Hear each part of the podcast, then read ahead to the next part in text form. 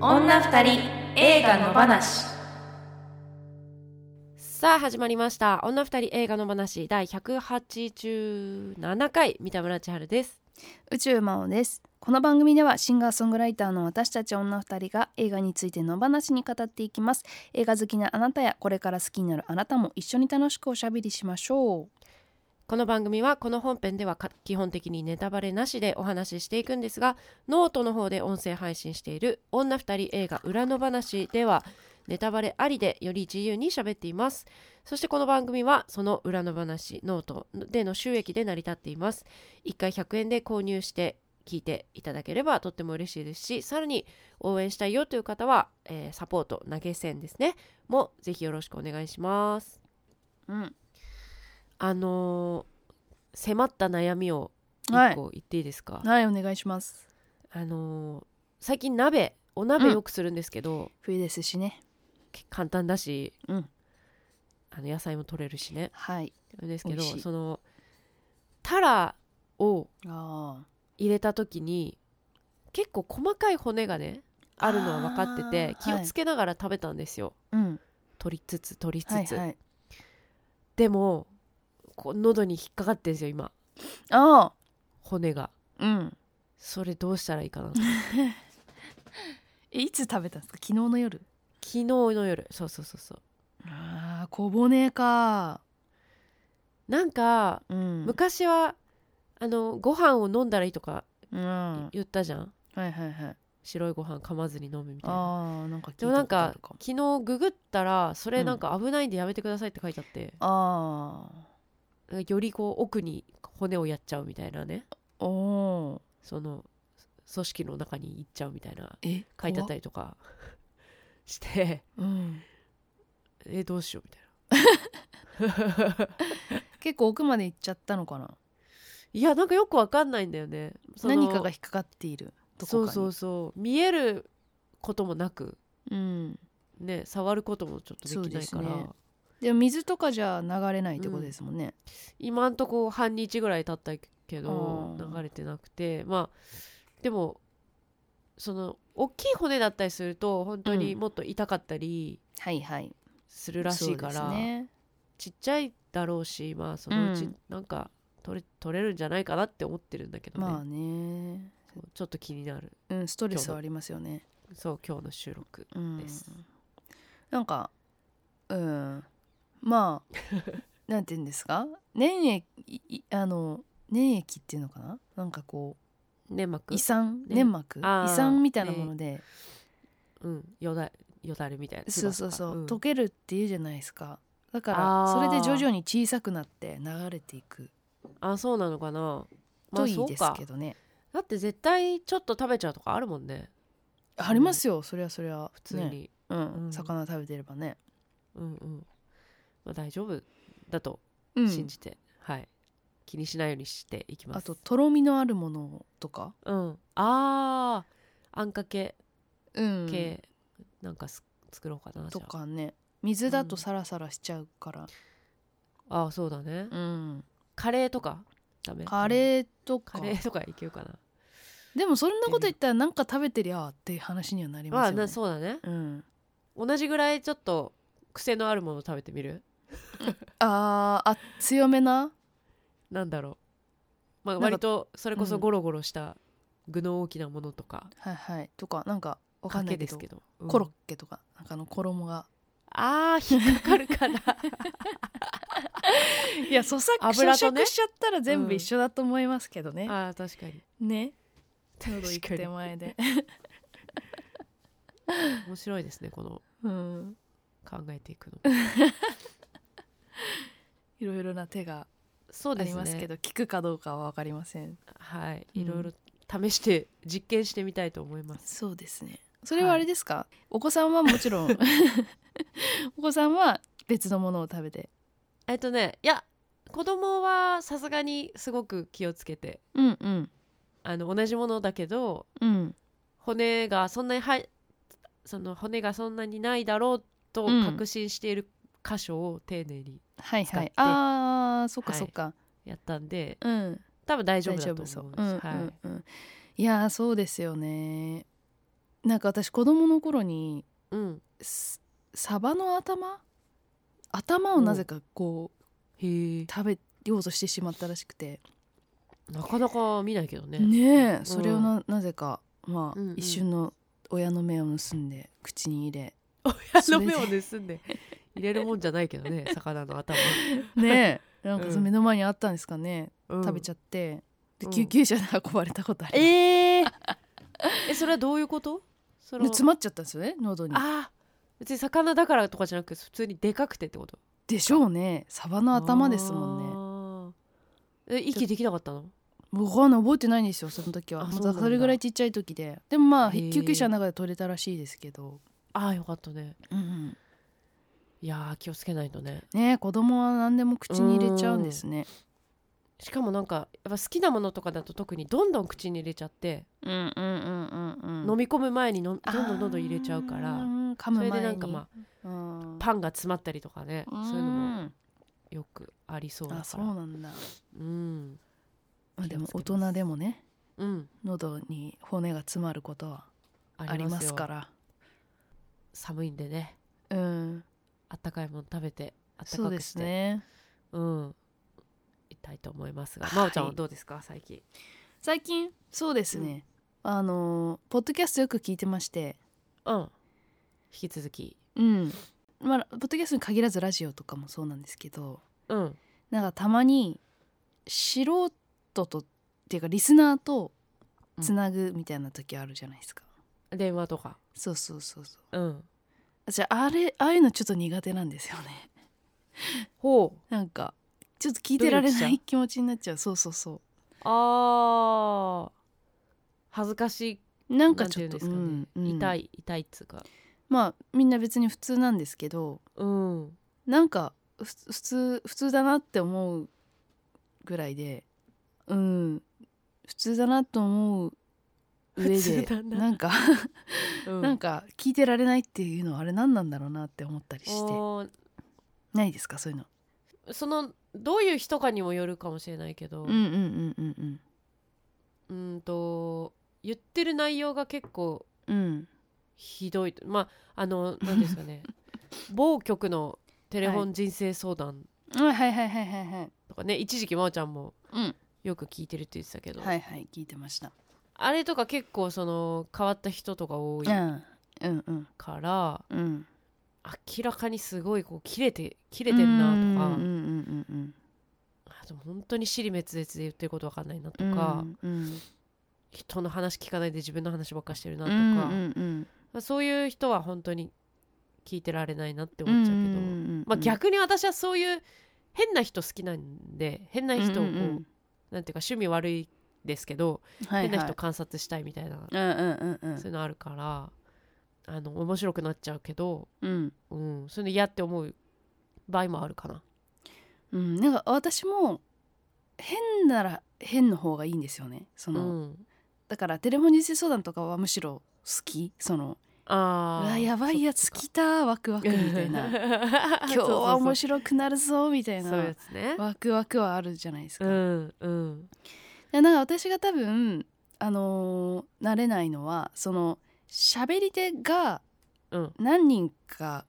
なんて言うんでしょうしゃ喋り手がとのパーソナリティを知っておきたいっていうとこだと思うんですよね。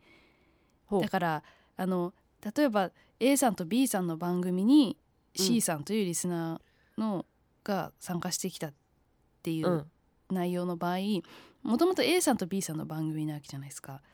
だからうん、 A さんと B さんの話を聞きに行ってるのにあーなんか C さんっていうのが入ってくるとちょっとうってなるっていうあーなんかちょっとそれこはにな慣れてくまでが時間がかかるというか、だからそれは素人のこと、し素人人じゃなくてもうんなんか普通の好きな番組にゲストが来ただけでちょっと嫌な感じ、あそれもちょっとあるありますあります、うんこの間さあの、うんそれ私も多分真央ちゃんも聞いてる大久保さんのはいポはッドいキャスはトい、にさ、うん、水原希子さんがあさ来、た来たうんうん、やっ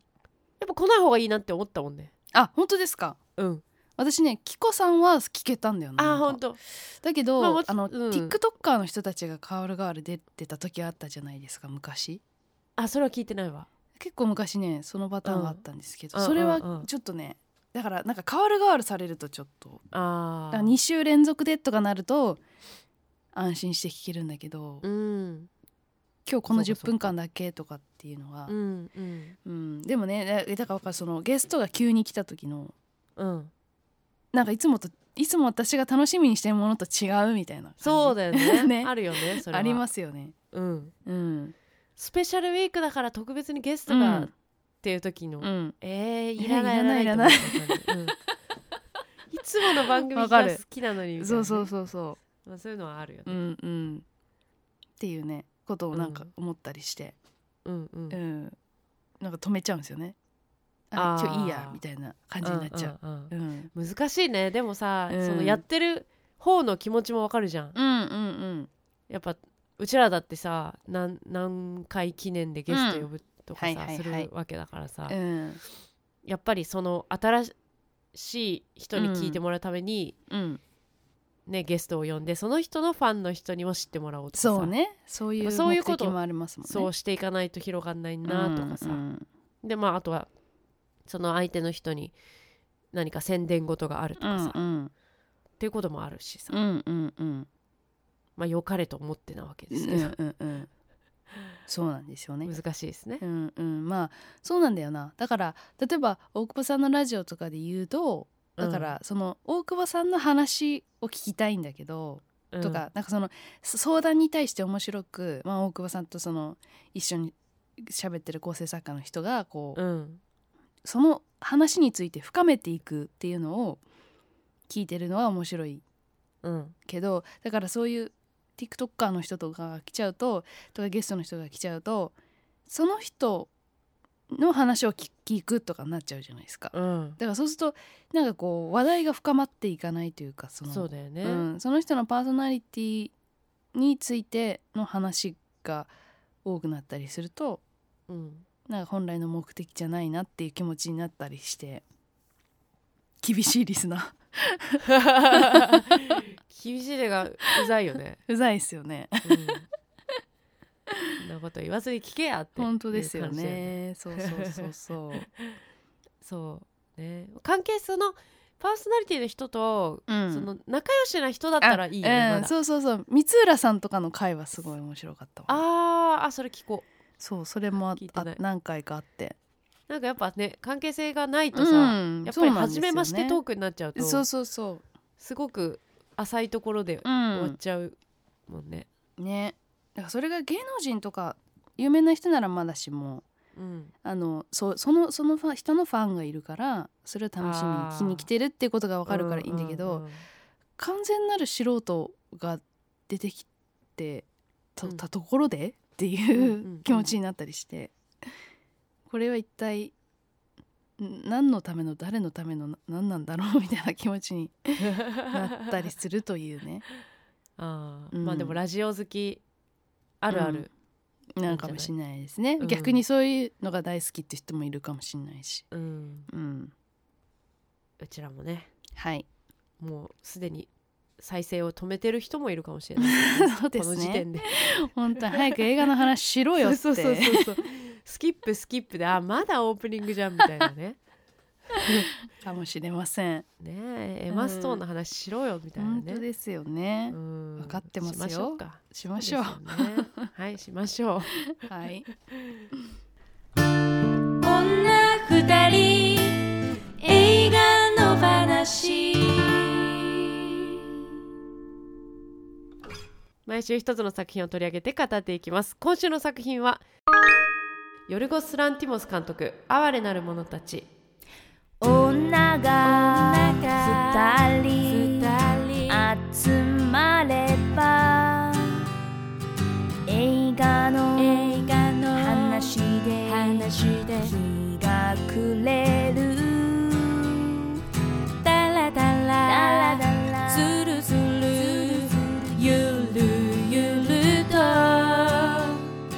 今日も平和な木曜日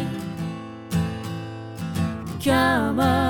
平和な木曜日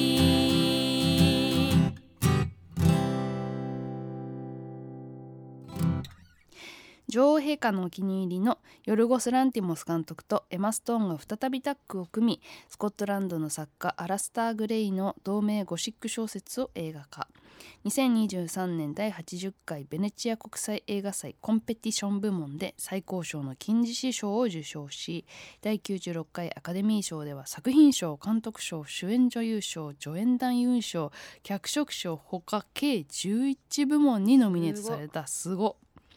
不幸な若い女性ベラは自ら命を絶つが風変わりな天才外科医ゴッドウィン・バクスターによって自らの胎児の脳を移植され奇跡的に蘇生する世界を自分の目で見たいという強い欲望に駆られた彼女は宝刀者の弁護士檀家に誘われて大陸横断の旅に出る大人の体を持ちながら新生児の目線で世界を見つめるベラは時代の偏見から解放され平等や自由を知り驚くべき成長を遂げていくプロデューサーも務めるストーンが純粋無垢で純自由奔放な主人公ベラを熱演し天才外科医ゴッドウィンをウィレム・デフォー弁護士ダンカンをマーク・ラファロが演じる女王陛下のお気に入りクルエラのトニー・マクナマラが脚本を担当2023年制作イギリスはいはいこれちょっとネタバレ入ってるよねうーん確かこに、ね、れ知らない方がか楽しめる気がするえこの胎児のあのっていうそうそうそううそう、んそうね確かに、ね、まあでも私もまあこれを読んだ上で選んでるからうんうあれんだけど、うんまあこれぐらいはしょうがないのかうーんそうねそのベラってどういう人っていう話をするときに、まあそうかうん、説明がね難しいのかもしれん、うんうん、なんかなんでこんなんなんでベラはこういう子なのかっていうのが、まん、全く知らない方がなんかうん、面白いなとは思ったんだよねあーそうねでもあらすじ問題確かにだから誰の目線でまあねねみたいなねうそうだよねん難しいよねねかといって何も情報なかったらそうねダメだしねうんいや面白かった面白かっためっーちゃ面白かったもうなんかん面白かったな面白かった長さ感も動した全然感じないしあそうかこれ長いんでしたっけ長かった2時間そっ半か弱で全然感じない、うん語るべきことはたくさんありますねありますうね、ん行きましょうか早速行きましょう女二人の推しポイントこの映画の推しポイントをお互いにプレゼンしようというコーナーです今日は私からいきます、はいえー、三田村千春的推しポイントその1まだ、えー整理しきれてないんだけどめちゃくちゃものすごいものを見たっていう感じですうんうんいや本当にわ,、うんわけわかんないぐらいなんかうんうんすごいものを見たなってうんういう、んうんとにかくそういう感じでなんかもううんあらゆるものが詰まっていすぎて、うんうんなんか全然処理できてないなって感じです、うん見た感じもとにかくおしゃれだしうん衣装、はいえーセットメイクあのテーマパーク感あある世界の感じ、はいもうすごい魅力的だしその話としてもねその女性誌はみたいなところをもう彼女一人でうん表現している、そうですね彼女一人でというか彼女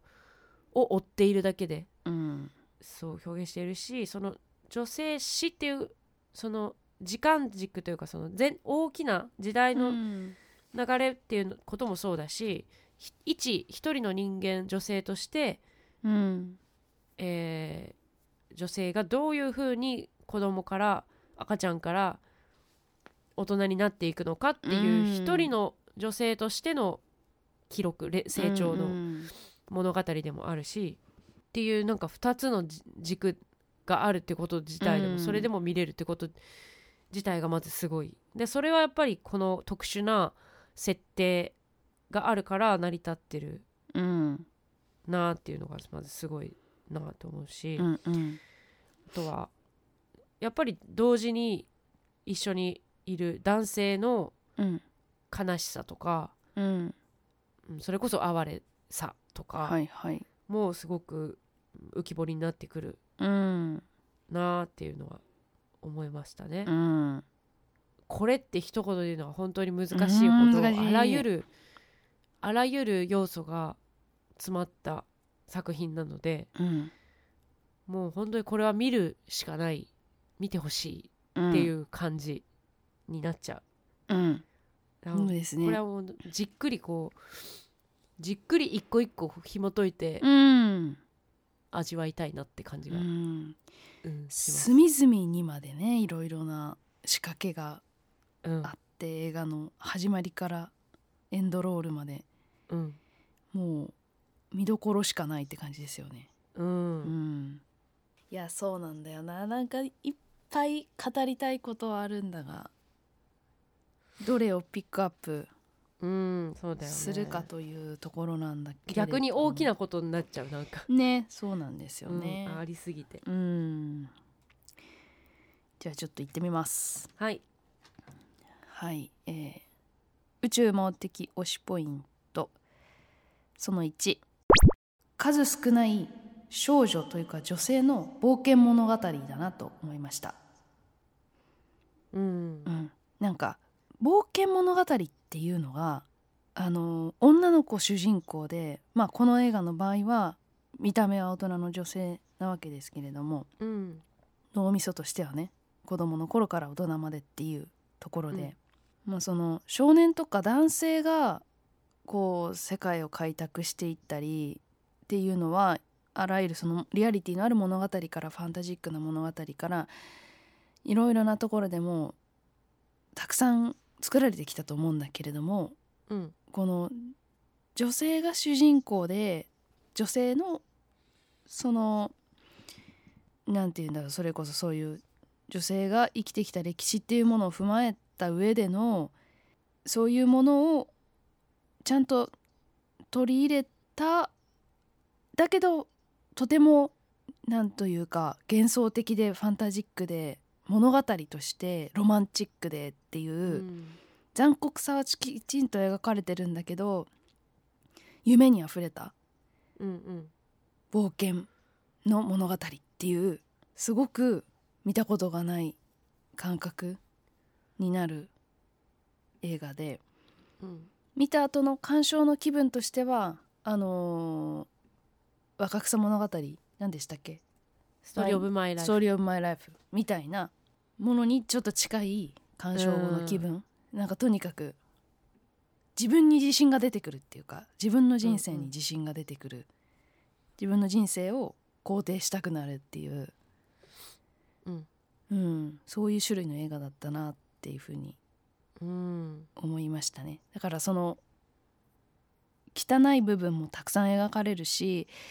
ずっとこう緊張状態はあるいつかこの子がひどい目に遭うんじゃないかとかうんっていうなんかその緊張状態にありながらもずっと美しい世界を彼女は生きていてそれは彼女の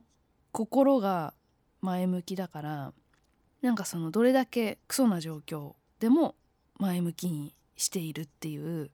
なんかそのやり方を提示してくれるっていうかそういう美しさうが、んうんずっとあってそういう世界をこう自分の足で生きているっていう冒険っうんていうかそういうものをが自分の人生もそうだし多くの女性はそういうものの中を生きているというかそういう気持ちになるとても清々しい映画だなと思いました。うんうん、そなんかのその冒険っていうことが実際の冒険実際その旅に出て冒険っていうのもそうだしうんうんいろんな冒険があるうんいろんなことを知る知識の面とかもそうだしねうん哲学的なものとかもそうだしん、そういろいろいろことをこう身につけていく過程うんっていうところも描いてるので、うんそこがすごいなと思いまうす。んうんうんうんそうなんですよねだからまずそのロンドン自分が最初にいた場所からうんリスボンに行ってうんパリに行ってで帰ってくるっ途中船船の旅も挟んでみたいなう、んうんだからそのまず世界旅行っていうことだけでとてもワクワクするしうんその中で精神的な成長をいろんな人と出会う中でしていくっていうのがとってもワクワクするんですよね。うんうん全然伝えられてる気がしないなんかそうね 難しいんだなけんどかもっと具体的なこのシーンのこのセリフがとかいう話の方が多分分かりやすいようね、んうんうんちょっとだけじゃあちょあのうん絞ったところでいきたいと思います、三田村千春的推しポイントその2自分の体に主体性を持たせるということの意味を私は初めてあちょっと分かったかもって思いましたうんそうなんかまあここ数年よくこう耳にする言葉ではあって女性がね自分のはい体に主体性を持つとか、うんえー、とあなたの体はあなたのものなんだよとかうんっていうのって、まあ、耳にするし自分でも言ってきたかもしれないけどうんあなんかあんまりこうどうじ具体的にどういうことなのかあんまり分かってなかったなとう思って、ん分かった風に言ってたわ私っていうはいはいのを今回初めてなんかそれあこういうことかってなんか見せてくれた感じじがするんですよねはいはい私は。そうですねなんかベラは自分がしたいからするとか、うんセックスをねうんしたいからすするとかそうのん娼婦に自分からなるとか、まあ、うんもちろんお金のためっていうのもあるけれども、うんでそれの中で自分でどういうふうに仕事をしてったらより自分の心が傷つかないかとかうんうんっていうことをこう考えたりとかうん相手にコントロールされないかっていううんことだったりとか、だから娼婦でいてもか必ずしも不幸ではないというか、うんうんがそういうこともあったしうんどうしたら搾取されないかっていうことを、うんこうそれこそ冒険によってうんいろんな学びを得た上でこう自分で考えていくっていうことを、うんうん、すなんか分かったあこういうことかって分かありましたね。やっぱりベラはその幼い時、まあ、脳脳みそがねうんちっちゃい時に、えっと、ぜ家から出してもらえなかったわけじゃないですかはいはいだから社会的な女性の役割とかうんこうこういう風にするもんだとかっていうのがないうんわけですよね。はいまあ、だし体は大人うんだから、まあ、成長のスピードとかも多分人と違うしうんそういうのをすっ飛ばしたすっ飛ばしてうんボンって外に出るからそうんの、うんまあ、変な常識とかこだわりとか、あの偏見とかうん先入観とかなく、えっと世界を見るとどういうふうに映ってるんだろうっていうところもすあの疑似体験できたうんだからこそあなんか変だな変なんだなうんこのことってとかうんっていうのをすごく分かったうんうんうんうんうんすごく、うん、見えてくるなってう思いました。んうんだからその娼婦っていう仕事をするっていうことがうんもうかなり選択的なことっていうか意味のあることだなと思ったんですよね。うんうんうん、なんかやっぱその自分自身の体について考えるっていうう場だから、うんうん、だからこの映画はやっぱそのその部分はすごく大きいですよねその自分の体は誰のものかっていううん話はすごい大きなテーマとしてうんありますよね。だからそうだねそれがあの普通にただのウィレム・デフォーの血のつながった普通の子供として生まれてきたっていうものじゃないところからスタートしてるっていうのもうんまずそのテーマメッセージがあると思うんですけどその彼あーでもそのネタバレかゴッドゴッドうの、んゴッドがねゴッドがその彼女の体にその胎児の脳をうんを植えるっていうまあそれも実験台としての体彼女の意思と関係ないものうんというところからスタートしててうんまずそういう他者が彼女の体を都合よく利用しようとしているっていうところからスタートしてうて、んうんうんうんで常にそういう男たちが周りにいるわけですよねその弁護士は単なる性的な関心で最初はいたりだとか、うんうん、で彼女がその知性を持ち始めるとそれに対して不満を言い始めるだとかうんでどんどん、まあ、最後の方にな出てくる人たちに関しても彼女の意思とは関係なくその体というものを扱うというか、うん、コントロールすそるうそうそうそう、ねうん、といううだからそれがその娼婦という仕事はまさにそういうもので彼女の人格とか主体性というものの前にその体というものを商売にしているか商売道具にしているっていうところが、うんうん、よりそのそのことについて考えるベラがね、ベラがそのことについて考える、うー仕事になるから。うんだからすごくその仕事をしたことで彼女の中でああうそうんね育てられるうんうん考え方というものがあったんだろうなと思うんですよね。うんうん、生きていくためにした仕事というよりかは、うんうんう、ん、不幸な人の女性の人生のの中の一部としてそういう娼婦っていう仕事だったりとかってものを描きがちなんだけど、うんうん、そ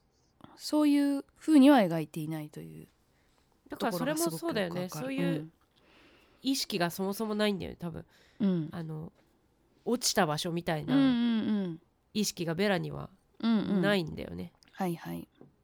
知らないからうんうんうんだからこそあのおんボスみたいなうんおばさんに提案するはいじゃん、はいあのうん男性がね好きな女の子を選ぶんじゃなくてうん逆に女性の方が男性を選んだらどうかしらみたいなうんうんうん提案したりするうのんも、うんそういう自分がなんていうか道具とされてうん搾取されるっていう意識があんまりないから、うんその仕事をししているうんうん上で、うんっていう視点もすごく新鮮だなと、うんやっぱりうん我々だとなかなかそういう先入観が抜けない、うんからうんうん当然だから女性は選ばれる立場にあるっていううんことをまああの場では言っているけれども本当にあれと似たような状況は別に召喚じゃなくたってあらゆるところうん日常の中にあって、うん、うん、選ばれなければいけないっていう女性はね、っうんうんていうのってまだ本当に意識の中に刷り込まれてるところってうんあるから自分が主体的に選ぶんだっていうのは感覚としてなかなか女性自身もわからないなかなうん、っていうとこはあって常に選ばれるとか、他人に管理される側とか、うんうん、男性社会的なものの中で常に自分たちはその調整される側というか、うんうん、主体的なものではないっていう感覚にされ続けているから、まあそれこそね今うのん、松本さんの問題そうそうそがもうまさにそうだようね。ねおもちゃのようにうん、あっちに持ってったりこっちに持ってったり好きに扱われるっていうそれをされても仕方のないことなんだっていうそれが当たり前のことなんだっていう感覚があまりにも浸透しすぎててうん、うん、う、うんん女性自身もそのことについてあんまりピンときていないというかねうん、うん断るということはうんないとかね、うんうんうんありえないとか、うん、そういうここれまで決められてきた男性中心的な社会の中で決められてきたルールの中で決められてることばかりだからなんかそれを、うん、なんかベラは「どうして?」っていう感じなのが、うんとても気持持ちがいいんですよちね。そうだね、うんあ確かにそうだどうしてだっていうね、うんうんこっちそもうなんですようね、んじゃあその流れからちょっといくかな、うんはいまあすごい私も細かいところいきますはい宇宙回ってき推しポイントその2衣装から読み取れるものも面白かったですうんうんもうなんか絵になりすぎて一個一個がもう一時停止して見たいぐらいの感じだったよねそうですね本当にね全てが美しすぎてね、衣装とかうね、んうんいやなんかこのまず設定的にえっ、と私 SF だと思って見始めたんですよねうん、うんうんでまあ実際そのありえないね外科手術とかが行われていてだからうんだいぶ技術が進歩した先の話だとはいはいはいいうような未来のね、うん、感覚で最初は見に行ったけれども、舞台設定上は19世紀末ぐらいの感じなのかなっていうそのなんかそんなこと書いてあったよねうん、そうですよね。なんとなくねうん、でまあ原作もねゴシック小説って言われてたからあ SF じゃないんだと思ったんゴでシすッけれクど小も、説ってさどういうこと、うんね、だからそういう昔を舞台にした物語っていうことなのかなと思うんですけどそうだから、まあ、舞台いいつの話してんだろうがちょっと分かんないけれども、うん、なんかオスカー・ワイルドの話を知ってたんだよななんかそのあの食事の場で弁護士とそあのー友人がそうだっけから、うんうんワイルドの新作読んだみたいな話してたから、多分そのぐらいの時代なのかなというのをうんうん、で、まあ、衣装もだからその頃の上流階級の人たちが着てるようなうん、服なんですよねこう豪華な基本的にはね布地をねそうそうそうそうう、っんていうのがベースになってるんだけれどもうん、だベラの服がねあのとても SF 的なんです よね。そのあの肩のパフの感じとかがうん、あの上半身だけ見るととてもね近未来的であーそ確のかにちょっとそのあのなんていうの、うんあのアンドリオアンドロイドとか、うんうんうんうんうんそういう感じっぽいそう服もあるうん、で彼女はその下のスカートの部分を履かないでそのなんて言うんですかインナーアンダーウェアだけで外に出ちゃうみたいなことを、これってあのキュロットみたいなやつがそういうことかそうそうそうそうそうそう,、んんんうんでそのだからそのフォルムがうん上半身だけいかつくて下がシュッとしてる感じっていうのが、うまあ、ん非常に近未来的な造形だなって、あー私たちが思そううね未来の、未来人の造形だなっていうなんかちょっと思ったりして、うんうん、でもそのあそういうことだったんだっていうのは後からパンフレット見て思ったんですけれどもうんうんでだからあの重たいスカートを履いて外に出かけるっていうことがあんまりなくて彼女の場合はその、アンダーウェアだけで出てきちゃう時とかあとはそのちょっとレースのふわっとしたものをその上に重ねてるとか、うん、とにかく下が歩きやすい感じあーなんですよね。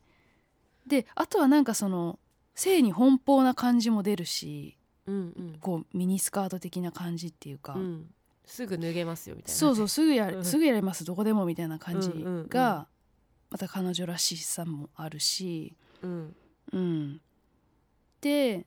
あのそういうのがそのなんかこう服の概念みたいなのがちょっとずつ彼女に出てきてあと以降はうん、その短いパンツみたいなショートパンツみたいなのをパリパリ時代とかは履いてたような気がするんですけど、うんうんうん、だからとにかく動きやすさっ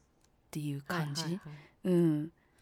でどこにでも行ける格好っていうものを自分で選んで着ているっていう感じででも上はあのそのパフスリーブみたいなものはずっと着てて、うん、うん、なんかその衣装が本当に素敵でした素ね。敵でしたうね、ん、彼女の生き方をちゃんと表している衣衣装っていうので、うんでそう私パルコに見に行ったんですけど渋谷のうんうんパルコではそのパネル展みたいなのがやっていて、おえうーん、それも衣装とか美術にフォーカスしたパネルがうんうん貼ってあってすごい良かったです、えーうんそうそういう細部をねそうなの見たいよねこのさうんだって多分衣装の素材とかもさ、うん多分すごいメッセージがあったりねすると思うんだよね。うんだからそのパンフレットのデザイナーさんのコラムがすごい勉強になるうんううんん、なんかね子供のまだ幼児期は、うんその赤ちゃん用の布を使ったりとかねなんかそうそういうこと素が材入っをててね柔らかいものだったりとか。うんであの最初さモノクロじゃないですか、はいはいはいそうですねあの家に閉じ込まられている時、うんうんああそこもでも急遽モノクロになったって書いてあったからそうなんですねだから多分衣装の色とかあセーットの色とか多分めっちゃこだわってたと思うんだよね。あー最初はねそうそうそっかそだっかまああのモノクロだったってこともすごいなんか効果として良かったんだけど、うん世界観としてねでもなんか色も見てみたい感じもすうるよね、んどうなんでしょうね赤ちゃんってそのうん色を認識しだしたり、なんか目が最初見えないとか言うじゃないですか見えてああーはないいとはいか、はいはい、うんねだかならんかでもその赤と、か黒とか、そういううんはっきりしたのはわかる、うんああはいはらしいいよはいうんうん、ねそのなんかそう白黒だったところから海外に外に出て世界に出ていくとカラーになっていく感じとかね急にねねうんすごい感動するよかった演出ですよねうんうんはいはいいやうん他まあそれだけじゃないんですけどねいいとこはね2つじゃないんですけどねいやそうですよ推しポイント 推しポイントしかないよねそうなんですよ本当にうんまあ、まだまだありますがちょっと続きは来週後編の方でまたそうです深掘ねりしていきたいなと思います。はい今日は前編なのでここまでです。えーはい来週も語っていきます、ということでエンディングです。今夜朝まで映画もいいよね二人の話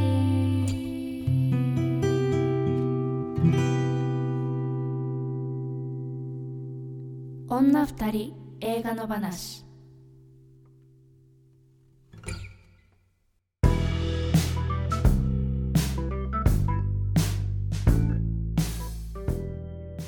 ねうんえなんかもう細かいセリフの一個一個とかうんうんうん思い出したいけどやっぱ全部は覚えてなかったりすうるから、んそうあれですなんだねけどやっぱもうまた見見たいね。うんそうねだから多分なんか DVD ボックスみたいなの出たら買いたいななんああかもういいね。うん絶対想定とかもこだわってそうだしうん。なねんかこれめちゃくちゃお金かかってるよね。ねだってセットとか全部作ったっうんてね。でしかもいろんなとこ移動していくじゃないですかうん。ねすごいわ。うんワクワクしますうん、あのゲップを吐く、あのゴッドよかあっーはいはいはいはいよかったよかったゲッあプなののかうなんはいはいいやゴッドの話も非常にたねあれあれしたいその話したいねしたいですねしていきましょう来週はいはいえー、ということで次回2月15日はいにしゃべる映画も「ヨルゴス・ランティモス監督哀れなる者たち」ですでそはいの次ですね、来うんえっと再来週とその次に扱う作品も発表したいと思いますアリアスター監督「ボーは恐れている」うんアリアスターこ監れも督楽しみだなねうん楽しみあのホアキン・フェニックスだっていうのは私さっきまで知らなくてあ本当ですかそうあの人本当うん映画ごとに全然違う人になっちなゃんうかかねら顔がなんか怖い全です然よねあよく見たら確かにみたいな感じでううんん本当あでもなの人んか大丈夫かなって思っちゃうそのうん全く人格変わっちゃうかあらあそうね、うん精神的にねうん、ね心配になるよね本当うんはい、みこれもすごい楽しみ面白そうです、うん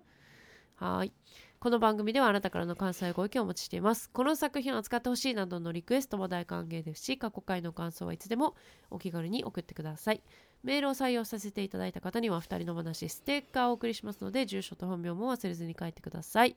メールアドレスは二人の話アットマーク gmail.com ですあはいはいあのー YouTube の方にそういえばコメントをうん最近いただいてあれだ「パーフェクト・デイズ」のはい話ではいはいほとんど絶賛レビューが多い中自分と全く同じ感想を持つレビューに出会えましたっていう方ですかあそうですそうですはいはいはいありがとうございますありそういえがとばうごさざいますうんちょっと脱線しますけどあの、うん映画雑談っていうねポッドキャストを聞い,、はいはいはいは聞いいた時にそうんにあの、うん最近うんねあの霧島桐島聡さんがね 聡さんがねそうそうそう最後どんな生活をしてたかっていはうい、のを見た時に、うんこれパーフェクトデイズやんみう、たいなんことを言って、だから結局あれはうんもう食材だと、ね役所工事がやってるのは、はいはいはいあれは監獄と一緒だから、うん、うんこんな風には行きたくは ないパーフェクトでも何でもねえよっていうそうなんですよねのを後ねから芸家さんうん話していて、ねまさにだ後から考なえてもやっぱあれあの人生幸せかっていう気はしてきまきますよねううんんだからこれこそ良きうん生き方みたいなうん言われましてもでしかもそれをこう仕掛けてんのが電通の人たちっていそうなんでうすよところがねまたねそこがやっぱね嫌だなって思っちゃうところなんですよね、なんかねしてみてっていう、そう そうそうそうそ うじゃあそうなんですよ、まあまあそんなうんことを思い出しちゃいました、はいはいいやだから「パーフェクト・デイズ」がどのように後世に残っていくかにすごく興味がありますねあーなんかそのもうその裏側みたいなものってまあ少なくとも日本人にはすごいよくわかるじゃないですか、ああ電通とユニクロねみたいな 感じの何その はいはい誰みたいな感じ そうなるとなんか名作っていうイメージで見れなくないですかなんそかうですね。ねなんかすごいいろんな人のこう手が入ってんだなって感じするとさうんなんかねねどういう評価になってるのかなしめしめって顔でそうそうそうそ見てんだろうな。はう、うん、い はい脱線しました はい。はいえはいこのんこの番組はポッドキャストと YouTube で聞けますお好きな聞き方でどうぞ YouTube の方コメントやチャンネル登録グッドボタンをお願いします、えー、Twitter、Instagram アカウントフォローお願いしますまた感想やご意見もハッシュタグ二人の話をつけてぜひどしどしつぶやいてください